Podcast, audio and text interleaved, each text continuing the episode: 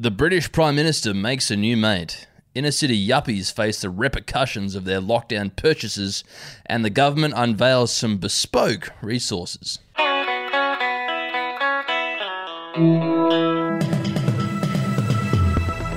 Hello, my name is Wendell Hussey. It's Thursday, the 17th of November, up here in the Channel Country. It's great to have your company. I've got Errol Parker in the booth with me to help me cover all of the biggest news coming out of Betoota. Errol, how are you?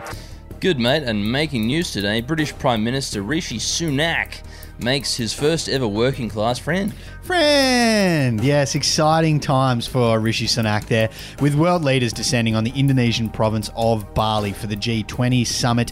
Plenty of news stories have been generated over the couple of days. However, arguably the biggest report breaking out of Southeast Asia is the landmark achievement that the British Prime Minister and billionaire Rishi Sunak has made a working class friend. Indeed, Wendell, the third leader of the United Kingdom this year, has wowed the world by finally making his first working class friend.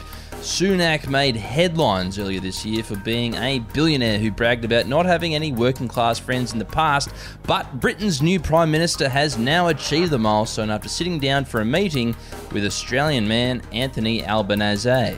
He was fascinated by how a man who spoke in such an uncouth manner could rise all the way to the top. But um, yeah, he, he was he's very excited to have a new friend, as he said, working class friend.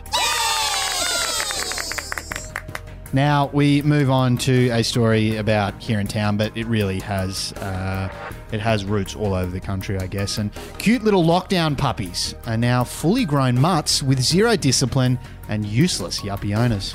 Cafes, pubs, playgrounds, and workplaces around the country are battling with a complete lack of dog owner etiquette as hundreds of thousands of exotic lockdown puppies take on the outside world with fuck all training and even less monitoring from their yuppie owners. Yeah, that's right. While great company, pet dogs can display antisocial behaviour when they've been spoiled for approximately four months and then left alone to bark at the mirror and the spiders that run around the apartment all day. Particularly the big furry dogs that seem to be in vogue in early 2020 and have never once got the exercise that they so dearly crave. Yeah, believe it or not, border collies aren't made for two bedroom apartments. Um, funnily No, enough. mate, they're not made for herding huntsmans in fucking South Yarra or wherever they are. So, unfortunately, as local barista and small business owner Glenn from Betoota's Hellenic Caf says he uh, he's frustrated with the uh, amount of spoilt yuppie dogs getting around his cafe with their untrained dogs who um, they like to apologise for having this crazy personality. It's not actually that; they're just not trained very well. And Glenn's had enough.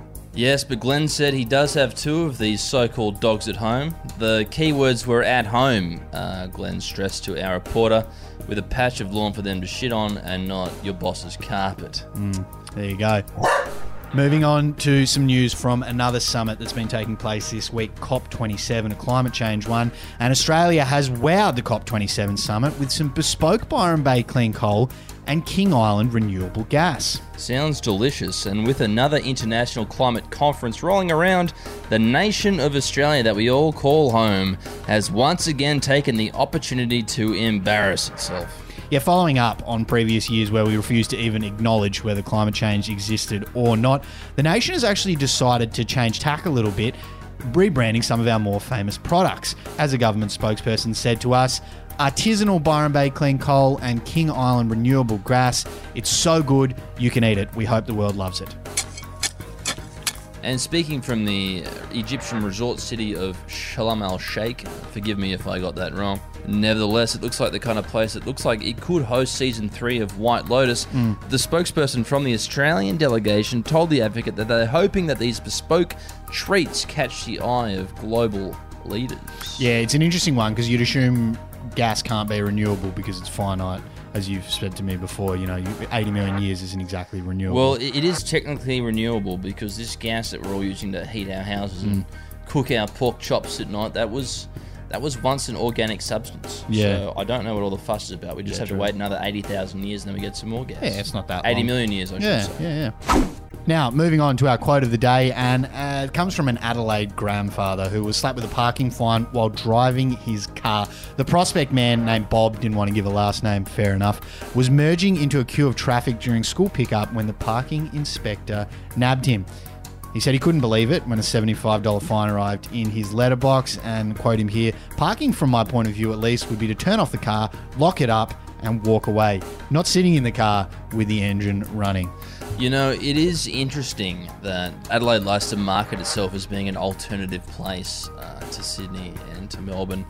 Never Brisbane, though. It's always those two shitholes down south. But look, that doesn't make me think it's any different to Sydney or, or Melbourne. All that Adelaide is, in light of learning this, is just Adelaide with an even shitter river. Yeah, I mean, I guess I'd be cautious if I was that parking inspector doing something like that, which seems pretty untoward and unfair. You might find yourself underneath a bank somewhere or something like that. Or crammed in a barrel. And until next week, Wendell, it's good to see you. Bye bye. Ciao.